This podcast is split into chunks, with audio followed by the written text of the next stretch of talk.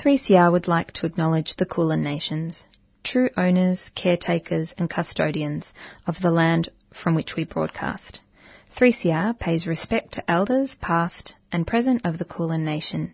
We recognise their unceded sovereignty. You're listening to summer programming on 3CR Breakfast, bringing you some of the highlights and conversations we've had during the year.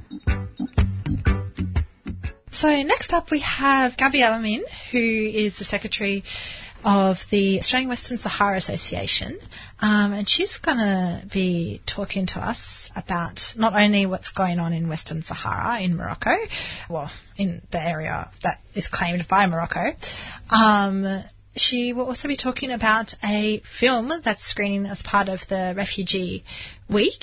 Called Rifles or Graffiti which is a documentary that chronicles Morocco's occupation of, of the territory. Um, so before we get into it, can you tell us a bit about the work that the Australian Western Sahara Association does? Yes. Uh, good morning, everybody. Um, yes, so at Western Sahara, Australia Western Sahara Association, um, we try to um, increase the awareness uh, about Western Sahara and the Sahrawis, especially um, here in Australia, as it's really it's it's uh, it's far from from Western Sahara, so not too many people know about Western Sahara, and we also um, promote the uh, self-determination for the Sahrawi people. And so I suppose let's let's talk about that. So what happened in Western Sahara? Not many people uh, would know much about it. So could you give us a, a small history lesson? Yes, sure. Uh, so Western Sahara is a non-self-governing territory. It's located in North Africa. And uh, according to us, it's colonized by Morocco. And uh, so in 1975, Sahara, Sahara was a previously Spanish colony. Uh, Spain left Sahara and then uh, Morocco came and invaded Western Sahara. Um, the, uh, the United, um, sorry, the International Court of Justice uh, had ruled that Western Sahara um, and the Sahrawi should have referendum for self-determination. However, Morocco um, never did that, and uh, so until now it's still uh, now it's like Moroccan um, Moroccan um, uh, basically Moroccans are occupying Western Sahara. Now it's like Moroccan colony, and the Sahrawi people are still still struggling to um, to vote for their self-determination. Mm, um, and um, so the Moroccan in in '75 when they when they did uh, come to uh, colonize uh, Western Sahara, the King, king Hassan II, who was the king of Morocco at the time, used a, an, an interesting way to colonize the the territory, something called the Green March. Yes, yes. All the Sahrawis, we know that. We, we know and we remember the Green March. Uh, so basically what happened is that uh, Sahrawis are or- originally nomads. Uh, so what Hassan, Hassan II did is uh, he brought a lot of Moroccan settlers and he marched to, towards Western Sahara.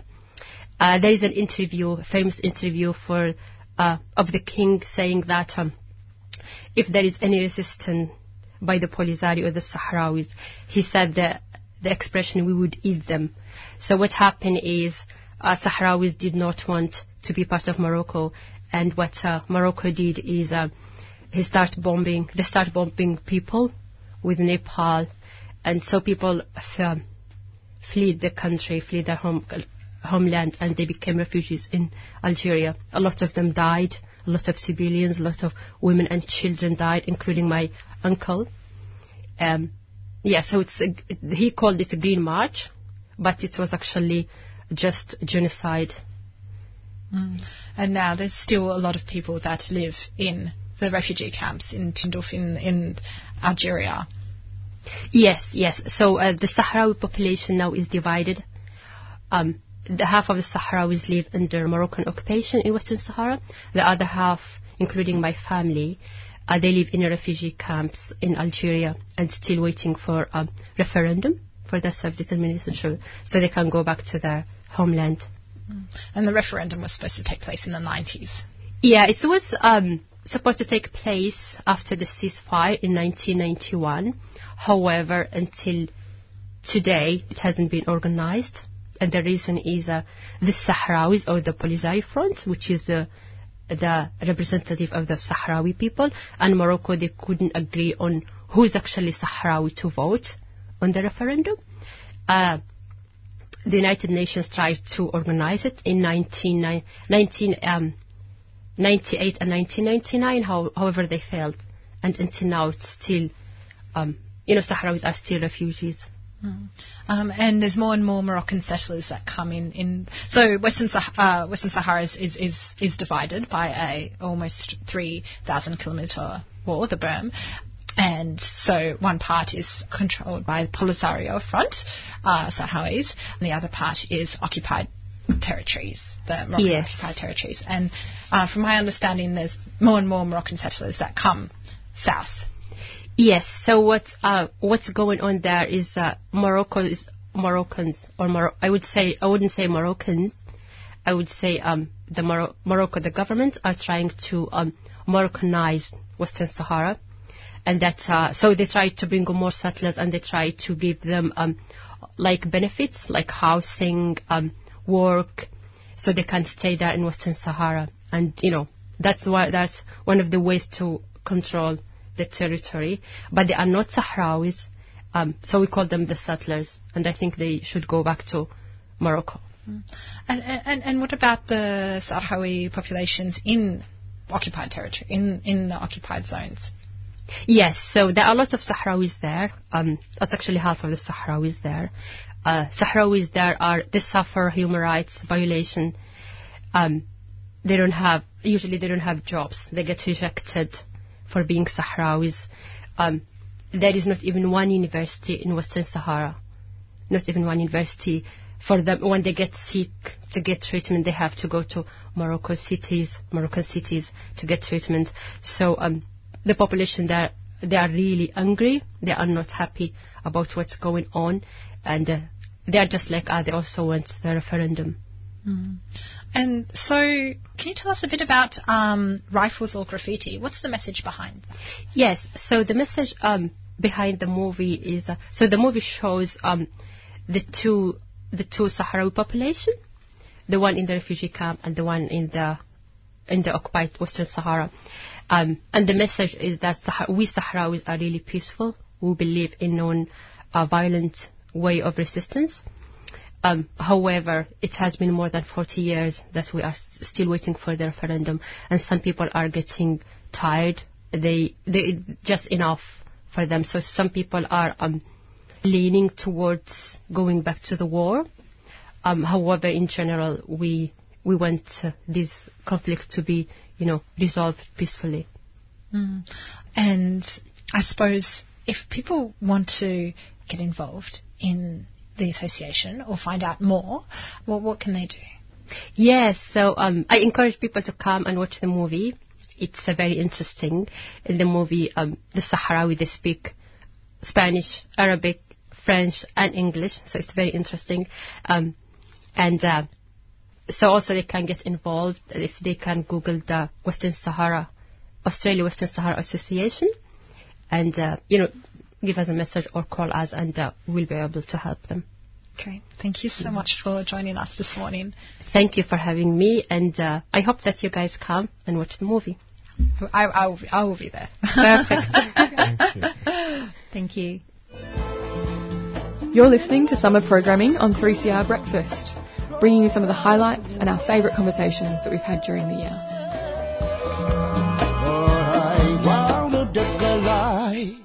Okay, and, and, now we've got Race Rage in the studio. Welcome. Hey, thanks so much for having me. no, no, you're more than welcome. So, how did Race Rage come to be? Um, so basically, like I had been doing uh, spoken word for quite a while, quite a few years, um, and lot, most of my sort of poetry and writing really concentrated on issues around race.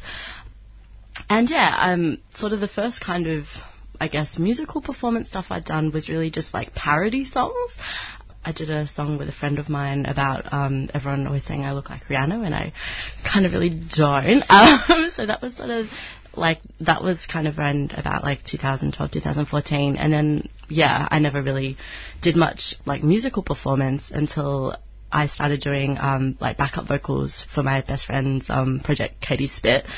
And that kind of gave me a bit more confidence to be like, ah, oh, okay, maybe I can sing. And then um, I thought I'd sort of channel my writing more into rap. And yeah, I guess I was really consciously wanting to to do hip hop and to collaborate um, primarily, well, it was supposed to be only with other artists of colour, which actually has proven way more challenging than I ever anticipated. So I've ended up like not really keeping to that, but still, I guess, trying to prioritize um, creating those connections and trying to because I, I, I can't make beats myself, so trying to um, yeah use beats from artists who I'm politically aligned with and yeah try and say important messages. Yeah, so you, so you just mentioned that it was quite difficult to collaborate with Yeah. artists of colour. So do you want to elaborate there? Um, I mean, I guess I'm not the most social person in the world, so that's maybe my experience is different from from others. But I guess, um, yeah, I guess I was kind of looking within within my small queer bubble, um, and I guess kind of thinking about it, maybe it's the fact that like trying to collaborate with people that maybe have less resources and less time than a lot of uh, white folks who I know like I, like I kind of um my process would generally be I would like you know get inspired and, and write like a chunk of, of music and be really excited like not music um lyrics and be really excited about it and then kind of go onto online spaces um like QTPOC groups and things like that and be like hey like do any beat makers have any beats that they'd be wanting to collaborate or share um and I kind of like, you know, be putting a lot out there and wouldn't often get that many responses back. Um, Yum God actually is someone who was really amazing and I have collaborated a lot with, um, and Black Girl Magic that you played before, um, he produced that, that was his beats. Um, but yeah, I kind of tended to have a lot of like white musician friends that would be like, oh, like I have all these, or like, yeah, like just kind of would be really generous. And yeah, I guess thinking about it, I kind of was like, okay, I guess people that maybe have a little bit more privilege do have more leisure time to kind of maybe be able to focus on like a whole bunch of side projects aside from their primary musical projects or I don't know, it's just a theory of mine. And maybe the political alignments tend to work on that level too, because Yeah. well, if you don't have the financial freedom or even the time, Yeah. it's sometimes very, very hard to express yourself in that way. They've chosen the beats and the music to express themselves, so to Mm. Yeah. sort of, yeah, it might have made it a bit difficult for, Yeah. some, for some groups as well. I feel like white guilt has also been oh. a large thing of it. of like people are like, I'm so sorry, yeah. which, which, which, It's there. which is great because there are, Yeah. you know, we, we were talking before about like even the issue with refugees, so that a lot of people here want to help. Yeah, absolutely. And that's that's not at all to No, um, shade the people I've collaborated with who I have so much love for, but yeah. but it's a thing. it is a thing. um, so you sort of described yourself as sort of like post-internet rapper. What do you mean by that? so, um, it's funny. That kind of phrase came to mind because I was like, I don't know anything about music. What is my genre? And I was talking to um Katie from Katie Spit. Um, about like what the hell to call myself, and we had this conversation because she's like, I don't know, like a social media musical genius, and who gets all these things that I just am like have no idea about. But oh, we kind of had a conversation about like she suggested that phrase and I was like, that sounds super cool, but what does that mean? And she was sort of saying, well, I guess the fact that like the context that you're operating in is that like kind of existing in a time where all of your music's been created like drawing on I guess I draw on a lot of internet references for sort of like um, wordplay that I use in my lyrics and also just the way that I'm creating music is basically completely online. I'm going into online spaces and like asking artists to collaborate. I'm getting sent tracks online. Um, I then put my music up online. Like everything I kind of do, I totally rely on the internet for, and it's a really different um, musical space than I guess previously, where people would, I guess, be, I don't know, maybe handing out physical flyers and like I am playing live music and going to gigs and supporting other artists and making connections that way, but pretty much all the opportunities I tend to get are coming to me through like internet sort of thing. So yeah, I thought that phrase kind of worked. Yeah, totally. Um, and yeah, so just before we heard Black Girl Magic. Yeah. Um, so I just wanted to ask, like, what inspired you with that track? Yeah, so that that's kind of one of my favorite tracks that I've actually written. Um, it was it was sort of like a a track that was intended to be like a declaration of love and a passing down of wisdom to one of my sisters. Well, I love both my sisters, of course, but to um, my sister who is also black. Um, and it's like, I guess I saw them going through a whole bunch of body image issues, going through a whole bunch of issues, like, I guess, becoming like a, a young person, becoming a teenager um, in the world as like a mixed race black person and coming up against, I guess, a lack of visibility, a lack of feeling like you adhere to white beauty standards and, and what that means. And I really wanted to, I guess, to package the the wisdom and the knowledge that I've sort of picked up along the way after struggling through all the exact same things and talk about the skin that we're in as as biracial black First Nations people, the things that like we might you know feel sensitive about in terms of our features are actually the manif- physical manifestation of our ancestors, and that's really incredible and that's really beautiful. And if the way that you think about beauty doesn't hold space for that and doesn't honor that, then what is the point of it? If yeah, I have this um quote in my bathroom that I'm not really sure where it's from, but uh, I can't remember exactly what it says, but it says um, something about like like if beauty isn't what we ourselves are, then like what's the use for it? Mm. Um, and so yeah, I tried to, I guess, phrase that in a way that felt natural to me and write a song about that. Yeah, that would be a tool. It's great. It's, uh, we heard it. it was a great track, and Yeah. the way you described what you were trying to achieve with it captures, you know, a sense of, um, I guess, feeling. You know, I've got a daughter who I find she probably goes through the same. Like we did her hair the other day, Mm. and got to school and she took it out because she's sick of people saying, "Oh, what wonderful hair you've got," and that's her main focus. That people Yeah, do. So it starts absolutely. quite early, and for you to see that within a younger sibling, Yeah. and right, and as you said, you like both your sisters, but this one was the one that sort of um, was your muse towards writing a song Yeah. to give her that. Well, especially in you know such a white supremacist context, like Mm. so you know you're told like from a young age that the sort of acceptability and the norm is is white, you know. Yeah, So absolutely. especially when it comes to like hair and that Yeah. sort of thing. Mm. The little whole- things that you take for granted as Yeah. a person, but Mm. yeah. Well, and also there's a whole thing about hair. Like I remember my aunt doing doing my hair when I was a kid, like braiding my hair and stuff. And then you get these sort of like weird comments to people with people that just don't get it, you know. And Yeah. it's hmm. people cross the street, Yeah, like old yeah. people, and then Yeah. they touch you, and you're like, Yeah. You're like, don't touch me! Get your hands on me! Yeah, anyway, we'll play a bit of Burn. Speaking any threats to white authority is met with cop brutality. It was a bit of bit Burn. from Burn.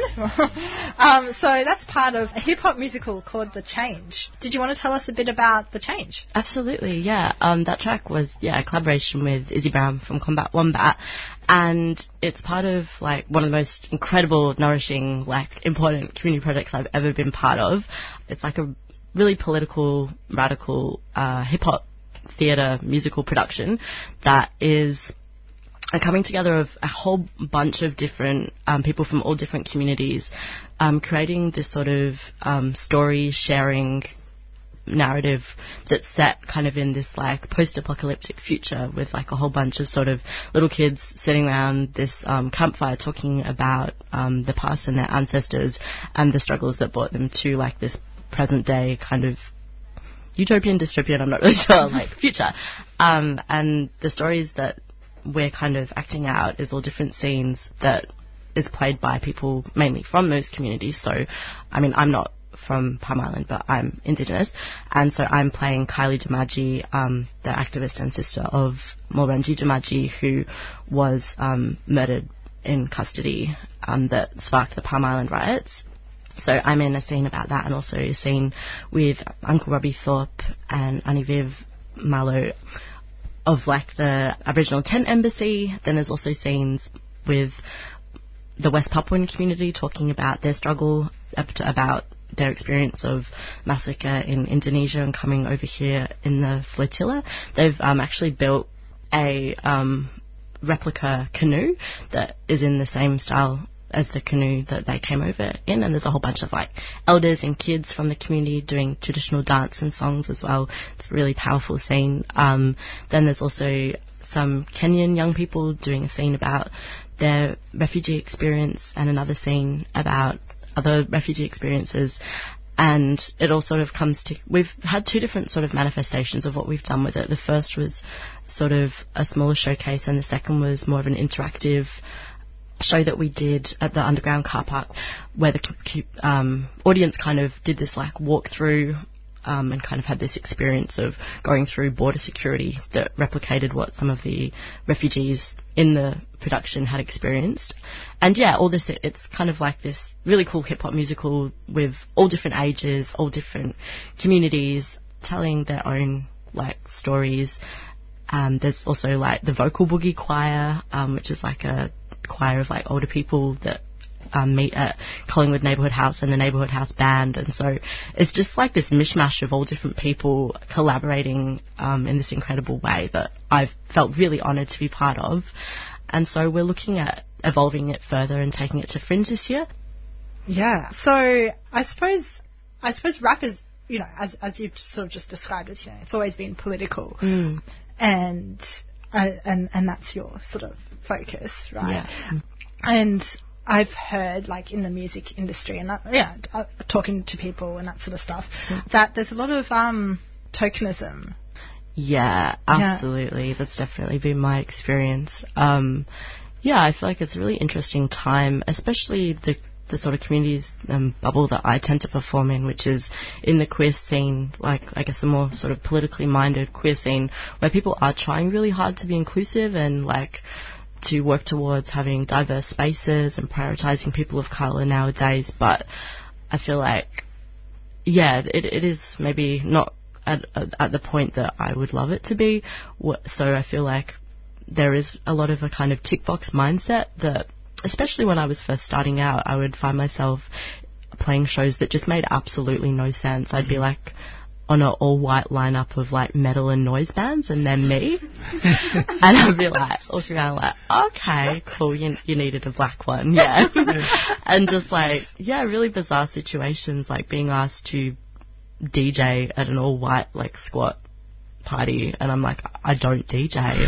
I'm not a DJ. They're being like, oh, just, just throw something together. It'll be fine. Like literally just trying to make sure that they had, you know, a person with a disability, like a non-binary person, a black person on the lineup, and I'm super convenient because I, you know, fit so many oppression boxes that I'm kind of just like, yeah, I would find myself just in situations where it was so obvious that it had nothing to do with the merit of my music, um, which is actually really hard, especially when I was starting out. I would I've kind of found myself in a really strange situation where like I only had like two tracks and as soon as people heard that I was doing music, I was just like being all these people were like trying to put me on lineups before and I knew they didn't know at all what I did. They'd mm. never seen me play. They had no idea and I was completely just there because of my attributes as someone that, you know, could make their lineup diverse. So I feel like now that I kind of have been around the block a bit. I've been playing for quite a few years now.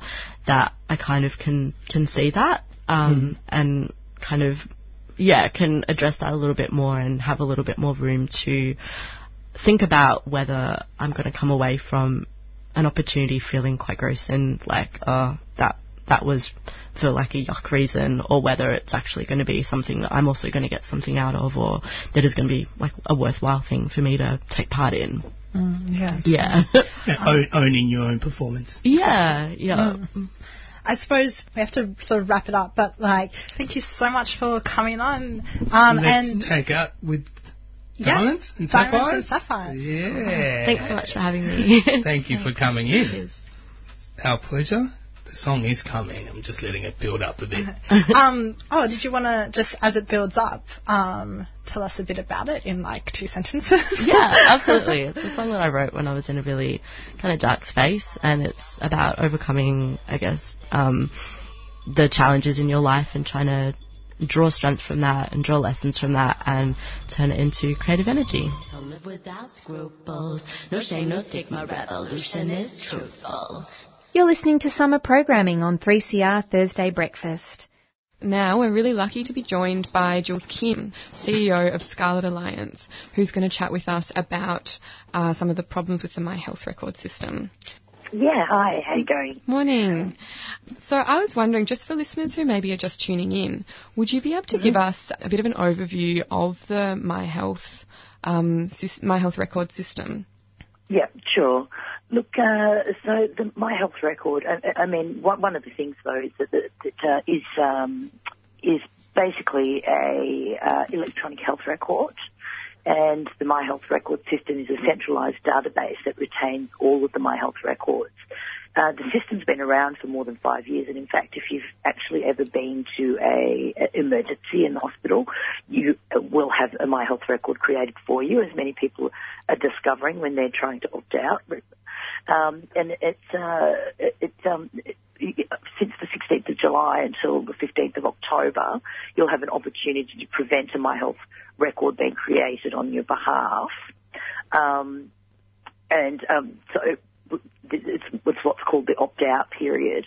Uh, once it's created, um, you know, you, you can, uh, it will be, it means that your health information can be shared by a, a wide variety of, um, you know, health professionals from your pharmacist to your podiatrist to your psychologist.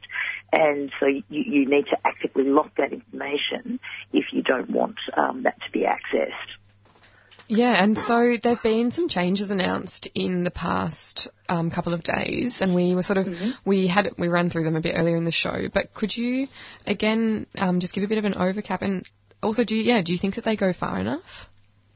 Yeah, look, I mean, the changes are welcome, but I think that, that there are still issues, and in particular issues for um, populations, um, communities such as ours, like sex workers. Um, um, and also, I mean, there's, there's also been issues raised ab- about the fact that um, it still doesn't operate on an express consent system. You know, it, uh, you know, once you cre- your My Health record uh, is created, it, it's by default set on the lowest security setting to allow the widest sharing of your health records, um, which which means that you need to actively lock each of your documents that you don't want shared or each of your records that you don't want shared. So you need to set your privacy controls.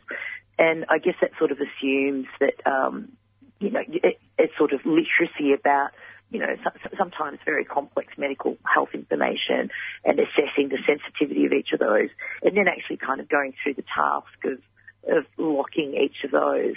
Um, I think the Digital Health Agency said that um, currently only two out of a thousand people are actually activating um, privacy controls, uh, which kind of gives you an indication of, of what's potentially involved um, in, in doing so.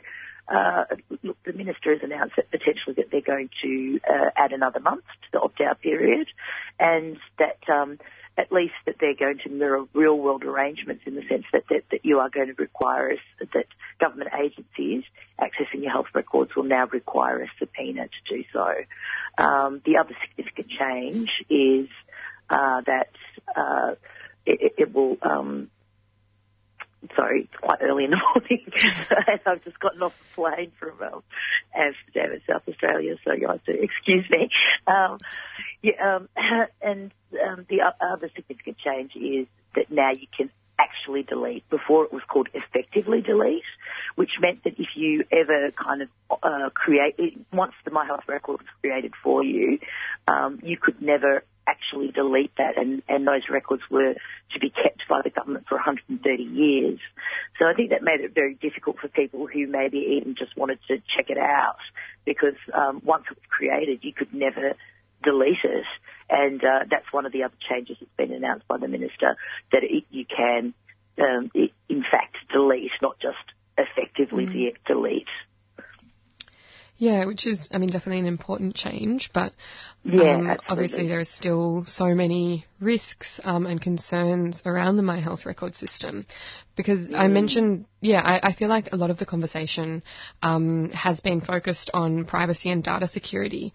But what I really want to ask you about is about the increased um, risk of criminalisation of certain people in certain communities, of um, you know increased stigma and increased barriers to disclosure and accessing health. Um, but, but, before I do that, I just wondered, could you give us a bit of an overview about your organisation? Sure. So Scarlet Alliance is the Australian Sex Workers Association. So we're the uh, national peak body representing sex workers, sex worker organisations and projects and um, and um, networks. Um, and we have been around since 1989. Everyone um, involved in Scarlet Alliance also themselves a sex worker. Um, that's on every level from our governance to our volunteers um, to all our staff. Um, and uh, yeah, so we um, involved in kind of advocacy, policy, and representation um, around um, sex work, and as well as um, lobbying for law reform on um, on sex work laws, which are still unfortunately pretty bad around Australia. Yeah, absolutely. and yeah, so on that note of advocacy, you know, you released a really great briefing paper on the My Health Record system that outlines mm-hmm. some of the, um, yeah, some of the things I guess that sex workers might want to consider. Um, could you run us through some of the, yeah, some of the risks that you feel are present um, with this system, particularly for the sex worker community? Sure. Look, I mean, I think, um, you know, given the context of the minister's announcement, um, uh, I guess some of that has shifted but it's still the, the, the, risks are still present for us because uh, you know we, we uh, recently had done a research project on on um, stigma in, in healthcare. Um, as well as kind of the ways in which sex workers navigate stigma with um, the Centre for Social Research and Health. Um, one of the main strategies that sex workers use is is kind of um, you know selectively disclosing. So you know you might have a doctor that you kind of are seeing um, for related to your work, and but you don't necessarily want your podiatrist or your you know uh, or, or whoever else to know um, about your sex work. There is still such pervasive stigma and discrimination against sex workers. Um, and uh, one of the kind of main perpetrators were was actual healthcare system. Um, and you know we've, we've, had many reports of uh, sex workers, you know, um, sort of seeing um, sort of mental health professionals, let's say, and it's you know always coming back to the sex work and um, and yeah, you know the sex work being kind of pathologized um, by healthcare providers. So I think. Um, you know, it, it, is really important. Um, our identity protection is really important. And not only that, it's, you know, I think the My Health record becomes akin to a form of registration uh, because, you know, in um, some states and territories there is still registration of sex workers. In fact, yesterday in the ACT, a bill just passed to remove registration of sex workers, recognising the significant um, barriers that it poses for sex workers. Um, given that you know we are um, still criminalised in in many aspects, and um, you know uh, depending on the type of work that we do, um, and uh, so, you, you, know, I think uh, having a permanent record of your sex work um, can be used against you, and we have seen it used against our members in, in really kind of unrelated ways to our health. Like, so, you know, being a sex worker has been used against people in child custody cases, in future employment prospects, comes up in, you know, um, uh, in so like if they want to uh, get a job in the future, like working with children, for example, um, and so, you know, because of that um, stigma and discrimination against sex workers, I think, you know, there are uh, real concerns for having a permanent record of um, the fact that, um, that, that you are a sex worker and and a record that um, I think one of the flaws of the, the My Health record is that um, it doesn't.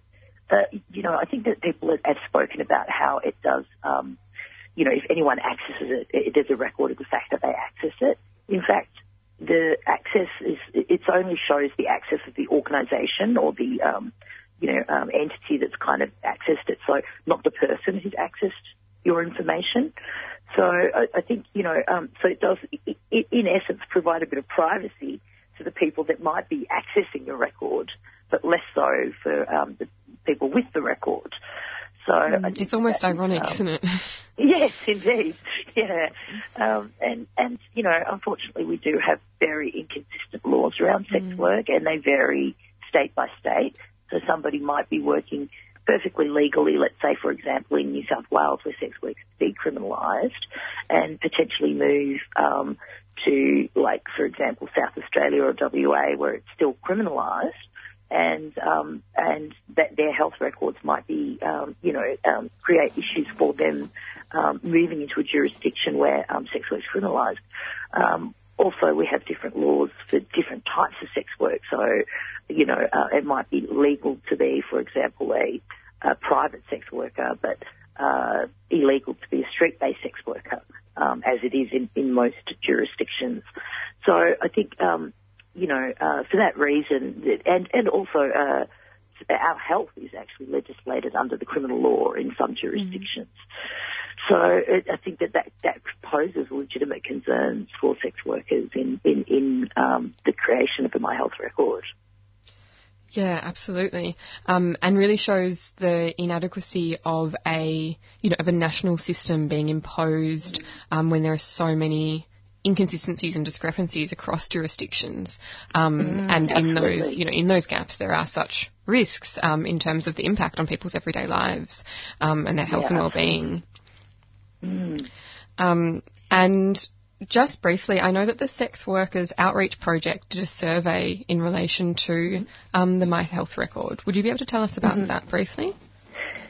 Yeah, sure. Look, you know, and there was a lot of interest in the My Health records because, I mean, you know, sex workers as a community are, um, as I said, you know, kind of used to um, having um, experience kind of pretty negative experiences in the healthcare system. So, you know, I, I know that they had um, a lot of uh, responses in their um, My Health uh, record survey.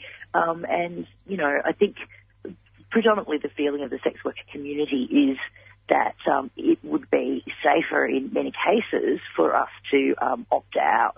And I mean, I think it also um, speaks to the lack of education and public awareness that's been kind of done around the issue too. So, uh, you know, I mean, I think that it um, largely the information that's come out has been through media and through um, NGOs and community organisations and activists that have raised concerns about um, issues with my health records. It hasn't been to any kind of informed consent campaign by the government.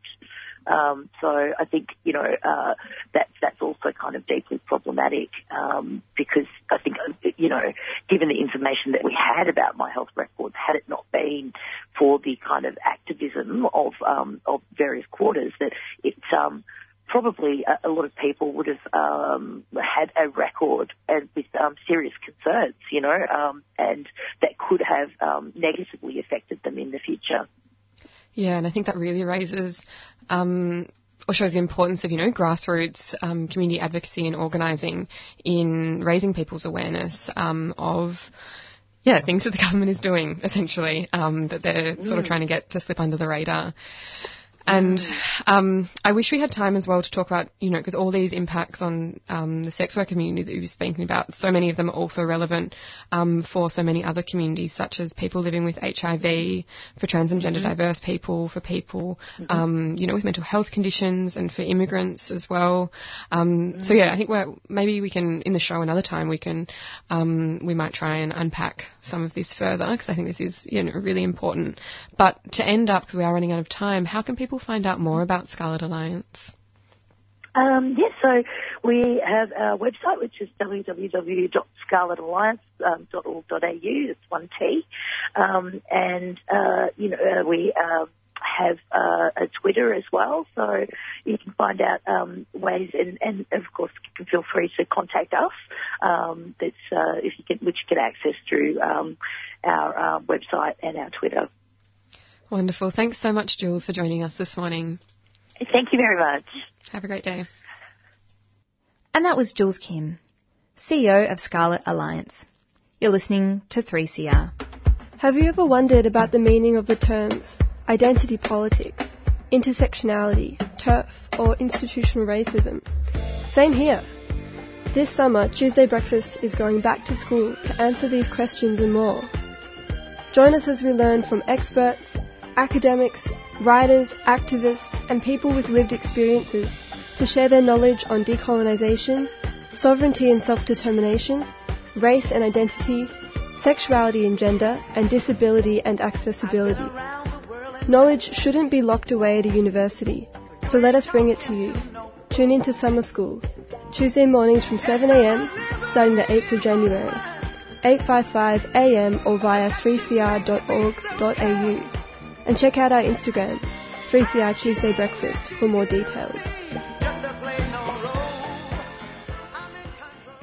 You're listening to 3CR Thursday Breakfast, 8.55am. Um, right now we're going to jump into an interview with Andre Dao, who is a writer of fiction and non-fiction. He is the co-founder of Behind the Wire, an oral history project documenting people's experience of immigration detention, and the deputy editor of New Philosopher. He is also a qualified lawyer and has worked with asylum seekers and refugees in a legal capacity. This morning we're going to be chatting about the Manus Recording Project Collective and their work How Are You Today, which is part of an exhibition at the Ian Potter Gallery, which runs until this Sunday, 28th of October. Good morning, Andre. Hi, Em. How are you? I'm well.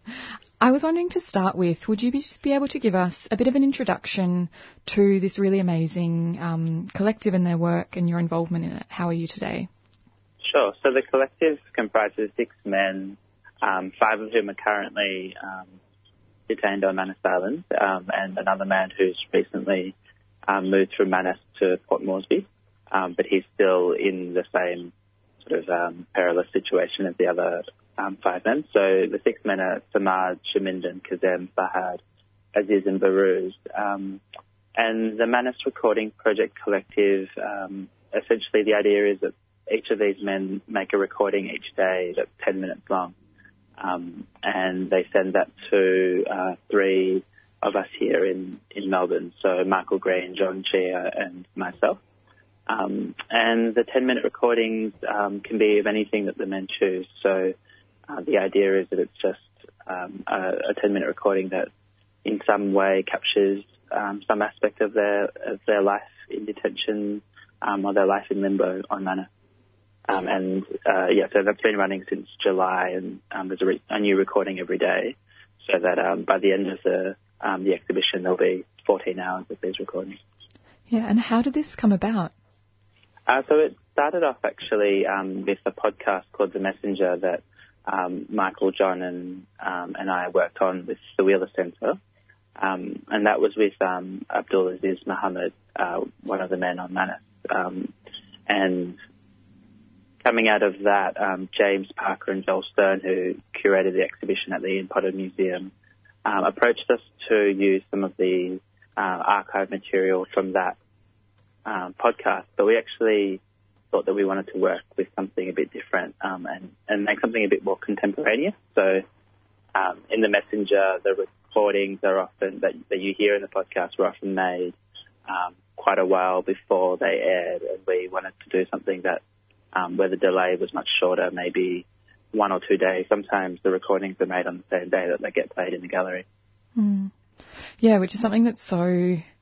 It, it, it's really incredible as a listener the way that you you know you hear these voices and and the way that time is working there like it's so recent it really does something to I don't know, conventional ideas around like proximity and distance and the way that, you know, the, these men and all people who are detained on Manus and Nauru get represented in the Australian media and that, you know, the, the need um, to maintain that distance in order to maintain, you know, whether it's apathy or disengagement.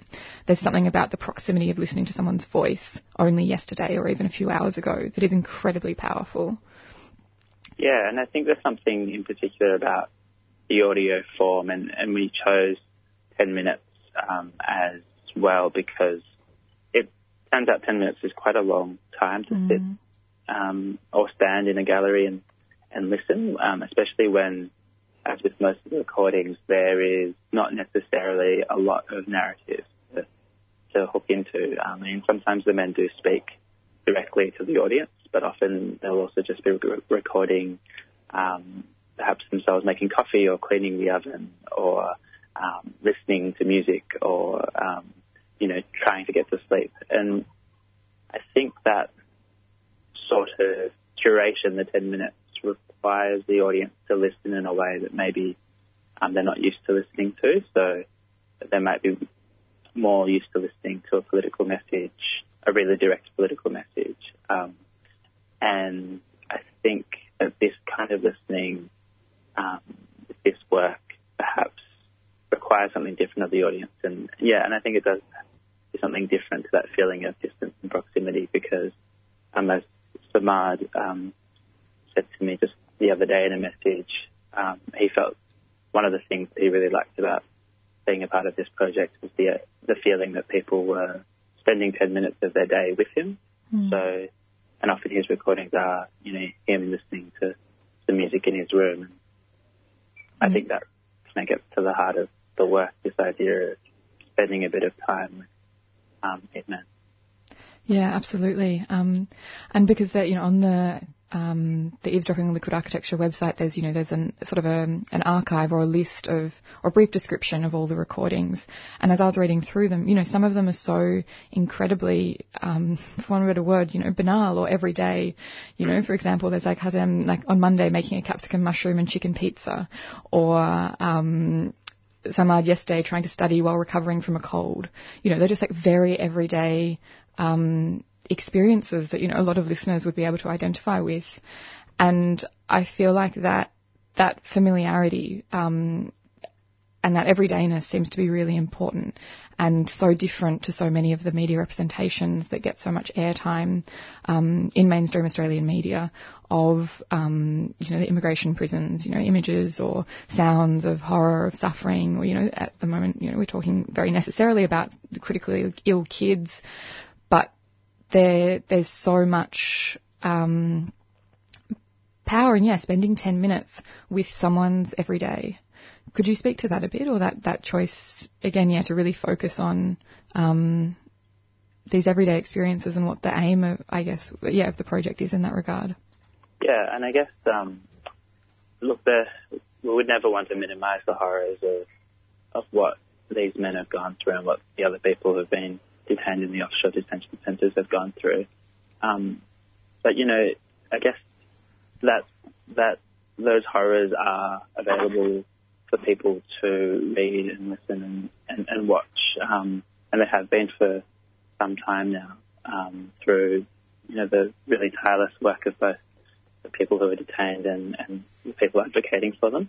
Um, and I guess what we're trying to do with this work is something a little bit different. Um, and it was interesting that um, both Aziz and Behrouz have said about participating that um, they felt like art was a language that was available to them um, that allowed them to express something different about their situation. Um, and, that, and I guess they were comparing that to, say, the media and political work that they've been doing. Mm. I thought that was really interesting, um, trying to work out what it is about presenting this, these recordings as art um, that perhaps maybe people are, you know, approach a gallery with a different mindset and maybe they're open to more ambiguity.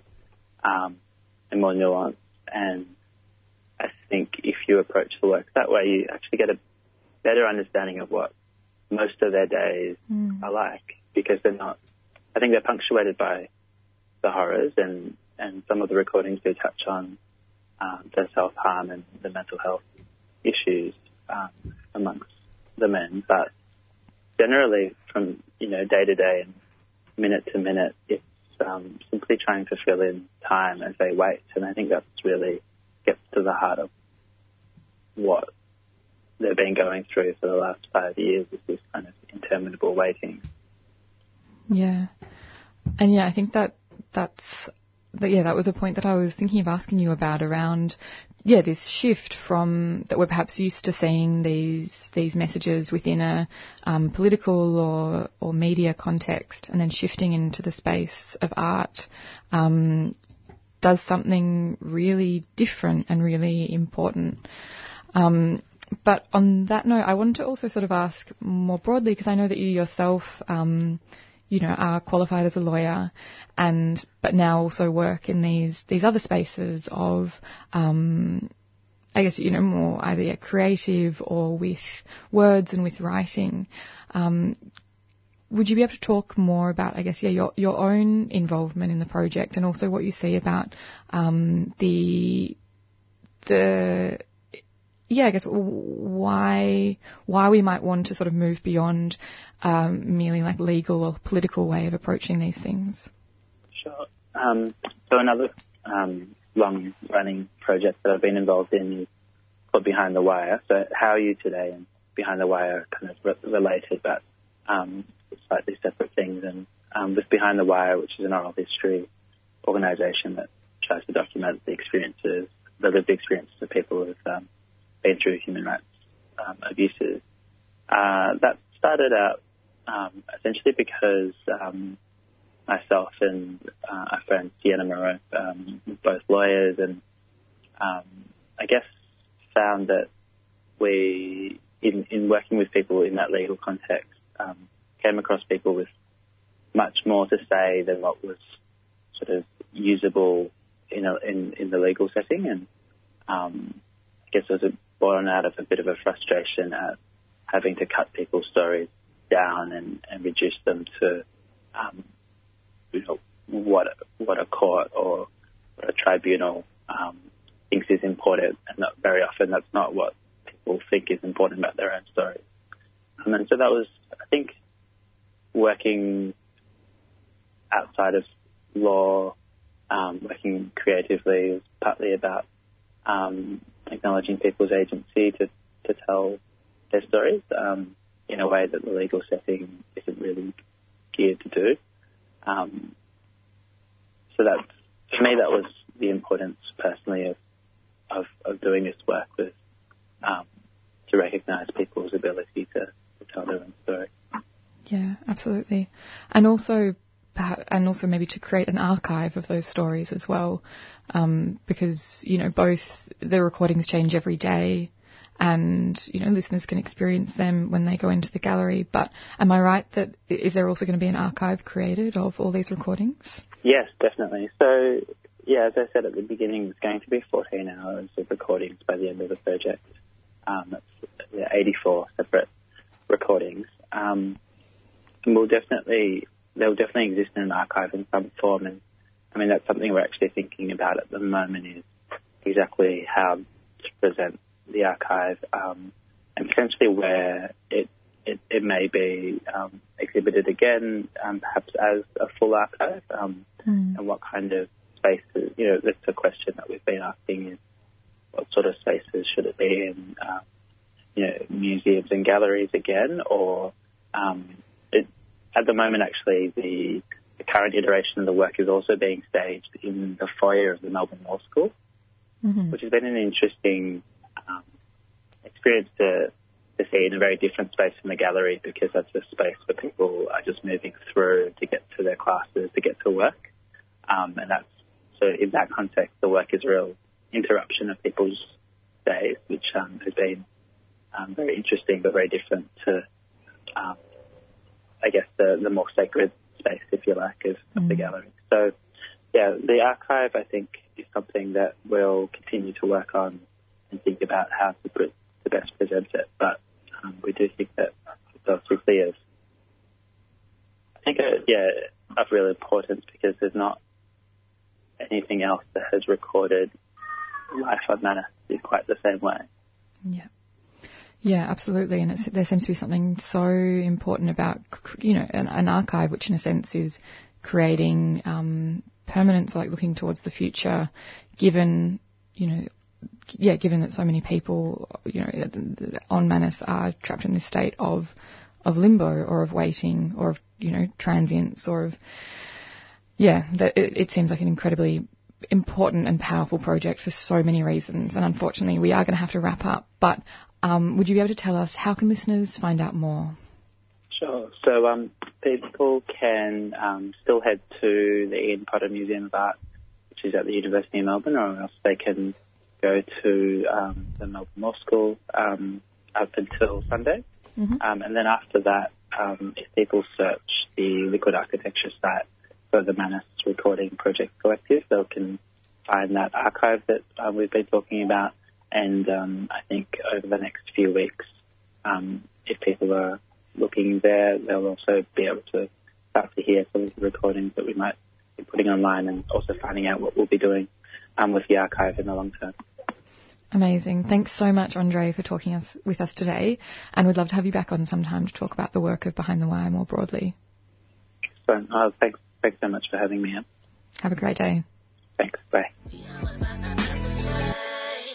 You're listening to 3CR Thursday Breakfast, 8.55am, with me, Em, Shahrazad, Apetch, and now we're joined in the studio once again by the wonderful Raquel Willis. Um, so, yeah, we, for listeners who were tuned in last week, um, we had our a part one discussion with Raquel then, and she's so generously agreed to come back into the studio to have a chat with us this morning. Um, Raquel is a phenomenal black queer trans activist from the States um, who's only here for a few more days. So, yeah, we're really blessed to have a chat again this morning. Yes, thank you so much. I feel like I'm already a part of the crew, and honestly, I'm back because I like talking. we like to hear you. That's good. oh, I just actually I forgot to back announce the last track. That that was um I play that song quite often. It's Purple Sway by Sophie Grophy, one of my absolute favourite um, artists based in Naarm at the moment. Um, but who wants to kick off the conversation this morning? Well, um, so we were just speaking about translegal service providers here. Um, so I suppose could we kick off with that? Like, so with the work that you do with the uh, Trans Law Center in the US.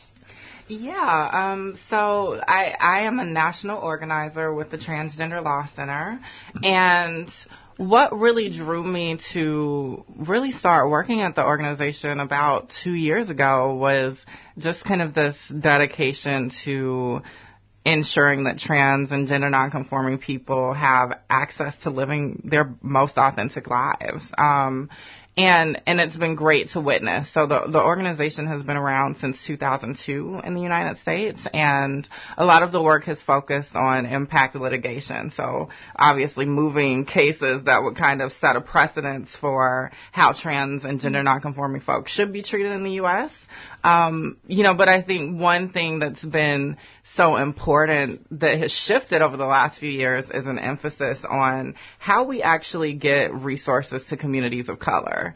And so, admittedly, you know, many communities of color, especially black communities, are like, very wary of anything kind of saying that is going to represent them legally because we have been so burned by the legal system in all of our various countries, right? And so, so it's important to bring in this organizing element. And now we have some amazing, dope programs. The dope is California slang um, programs just uh, focusing on these most impacted communities. So I am so excited for my colleague Ola Osaze who started an amazing project called the Black LGBT Migrant Project focusing on the experiences of black LGBTQ migrants in, in the United States.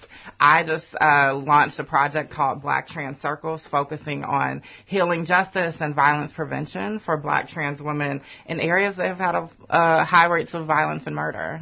So, so we've really expanded and, and I'm excited to see where we continue to grow.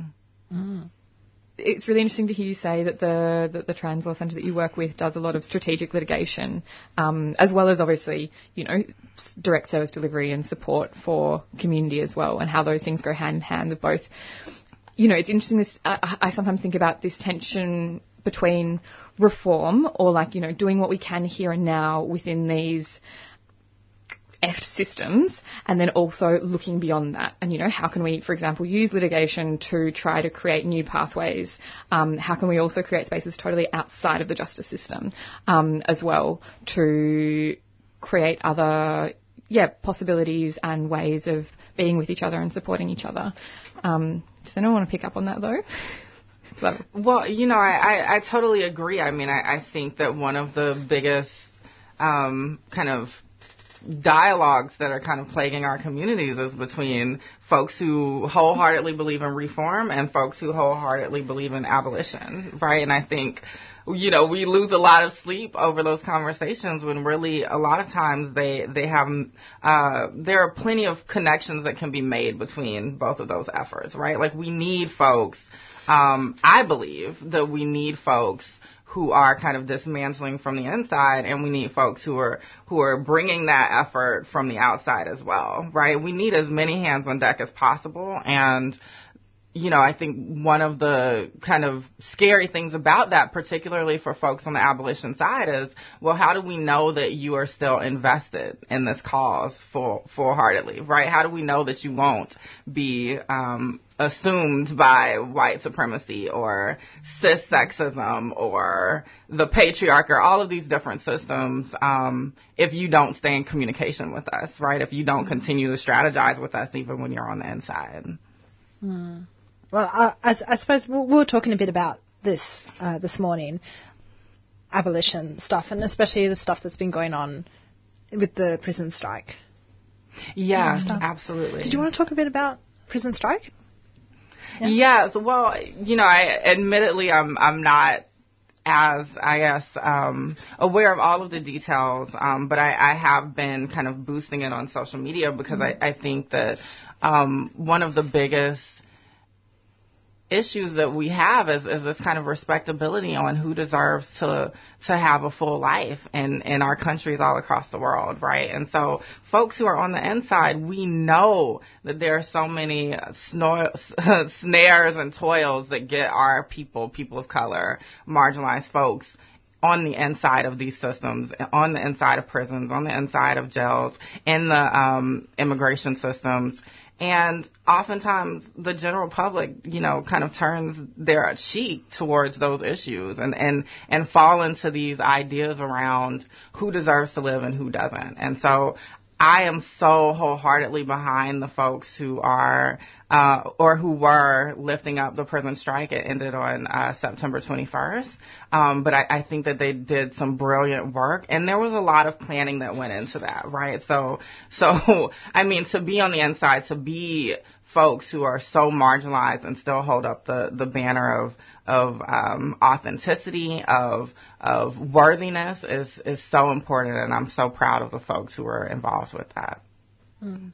Um, and I suppose it sort of kind of links back to what happens in Australia, sort of with um, burgeoning sort of abolition abolitionist movement here. Mm-hmm. Um, but you know, if we look at like the statistics in Australia, so you know, Aboriginal people are the most incarcerated people in the world, and there's been, I suppose, just using the sort of ideas that uh, Meriki Onus, for example, Meriki Onus talks about, where you know she, she highlights the fact that you know Australia was founded as a penal colony. Mm-hmm. Um, and so the very idea of the state is sort of surrounded around, you know, the prison system or the prison complex, you know. And I suppose just thinking about Australia and the US and how black and brown bodies are incarcerated um, and targeted and that sort of thing. You know, you've, you've been here for two weeks. What, what, what can you see in, in sort of solid, building solidarity networks or like strengthening solidarity networks between the US and Australia? Well, you know, I think I'll kind of back up a little bit because I, I think I was telling y'all earlier, right? I feel like I've kind of gotten a crash course on um, social justice here in, in Australia and the history. And it has been so eye opening to see um, so so much of the Aboriginal struggle here in the United States does mirror many aspects of different communities. I see a lot of um, actually kind of a mixture of experiences from Native American experiences and and also um, Black American experiences. Folks who, like myself, are um, descendants of, of enslaved people, formerly enslaved people. So, eh, you know, I, I think that what I want to encourage people to do is continue to learn about the struggles that are happening all across the world. I think for Americans, there is such a, a bubble that kind of keeps us only focused on our issues um, happening kind of domestically, but anti-blackness is global. It's pervasive. It has been around for many, many, many centuries, and we can't act as if these instances of hate um, such as what happened to Liep Gony 11 years ago. There was a memorial for him um, outside of Parliament yesterday. We can't act as if that's isolated from instances of violence and police brutality that happened um, to Trayvon Martin, right, mm-hmm. or or to Mike Brown, or to even the black transgender women that I so heavily rally behind, um, like a young woman named Chyna Doll Dupree. Um, so it's it's so important for us to look at those connections and understand, and also understand the ways that even within our communities, we have kind of taken on some of um, these uh, white supremacist ideals around mm-hmm. domination around what violence looks like, right? So we've got to hold not only the state violence conversation, we've got to hold what interpersonal violence looks like, what family violence looks like. And I, I was so thankful to meet with, um, the amazing, brilliant Aboriginal women who work at Djirra the other day, right? And, and, and learn about their experiences. But all of this is connected. Um, and so I think that the ways that we still kind of um, feed into these patriarchal ideals of of who deserves saving, we often only focus on a certain type of person. We only focus on cisgender heterosexual men who have experienced violence at the hands of the state. Hmm. Um, and just that idea of like, just white supremacy in general and how and and how anti-blackness is so essential to whiteness, to defining whiteness. Um, it's so essential to maintaining the imperial world order. It's so essential to maintaining the power, well, like power structures in in general. I don't know really where I was going with that. I was just uh, to say that I hate. I think I see what you. Anti-blackness. I think I, I think I see. I see what you mean. What you're saying. Um, mm. So in in one part it's more just about a this united black community. And when I say black community, it's like in the whole the whole world, right? Mm. So all black people, our struggles are quite similar. We are um, sort of kept at the bottom of the pile. Mm. Um, over policed and discriminated against in so many ways and systematically as well. Um, infrastructure seems to be built against us. So um, it it it it all just it all just goes to I don't know. It's I feel like it's it's an ideology that has just taken decades and decades to be sort of stamped into our minds. Whereby um, even with some young people I've dealt with, and even myself in younger days, I've I've let that get to me where I felt I was less than what the next person or than the, what the white man is. And but that takes it does take some work to actually know. You know what? I am equal. I am I am worthy. And this is what I'm worried about. That um, even through our generations coming up and everything, always having to warn kids like, hey, you know what? When you're out there in the world, your life doesn't mean as much. Always be careful. Always be that. So I think to to your point, Raquel, that I I feel like that's where stems from. That's where it starts from. And if we were to look at it, even say economically, right? Um, your economic status, even on a on a world level, can directly can be directly linked to how you're treated by everyone else around you, right? Mm. And um, if we even to think all the way back to Africa and in, media and everything, what do you see? All you see is war and turmoil, but they don't show you all this beautiful rivers, the nice landscape, the greenery, and the arable mm. lands, everything, and the good mountains and all of that. So yes, it's also linked, and unfortunately, there's just not enough time to even like try and like you know mm. um, untangle all of this. So yes, I just thought I'd just add that on there.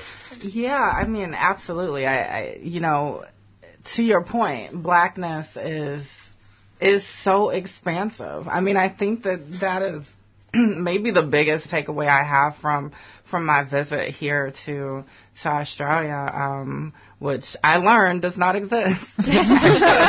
um, which is, you know, some some brilliant people um, got together last night. Um, Edel Ali and and who I know personally, but but a lot of um, her friends got together last night and and and are this amazing art collective and had an event at Melbourne Fringe Festival just about um, reclaiming the naming. Um, and I wish I knew everyone's names, but it was so powerful to me, you know, to to see such a display of expansive blackness, to mm-hmm. see, you know, indigenous folks on stage, you know, sharing their culture, sharing their history, alongside folks who are African immigrants, folks who were born here, just all of that beautiful brilliance um, is something I want to see on a on a global level, and I think that that's a testament to it.